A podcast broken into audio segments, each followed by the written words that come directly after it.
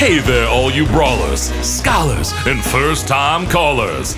If you can hear my dulcet roar, then you know the score. This is Knockout City Pirate Radio, and I'm your smack talking, space walking DJ, playing the hits while you're hitting the streets. I'm broadcasting to you direct from Knockout City's only natural satellite, the nifty nightlight y'all call the moon. Me? Well, I just call it home.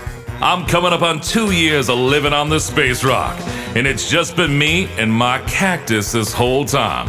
Aside from the occasional pirate pilot, extraterrestrial instrumentalist, or a uh, superintelligence. Come to think of it, it's been a fairly eventful couple of years.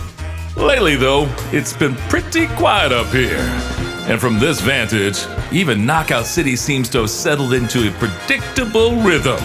Tycoons have been toppled, scourges have been sunk, and mutant mutineers have gone mainstream. Yep, it's business as usual down there. And by business, I mean brawling.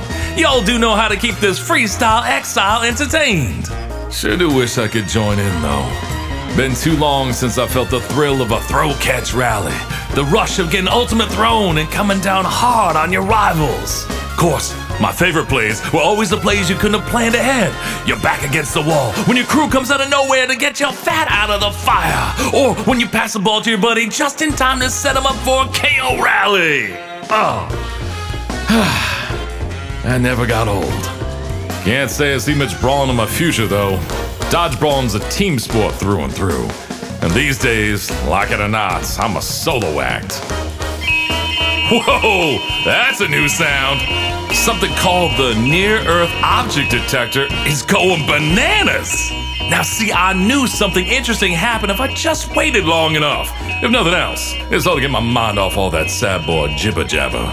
I'm just gonna go get the telescope array realigned, and we'll see what there is to see. Stay tuned, brawlers.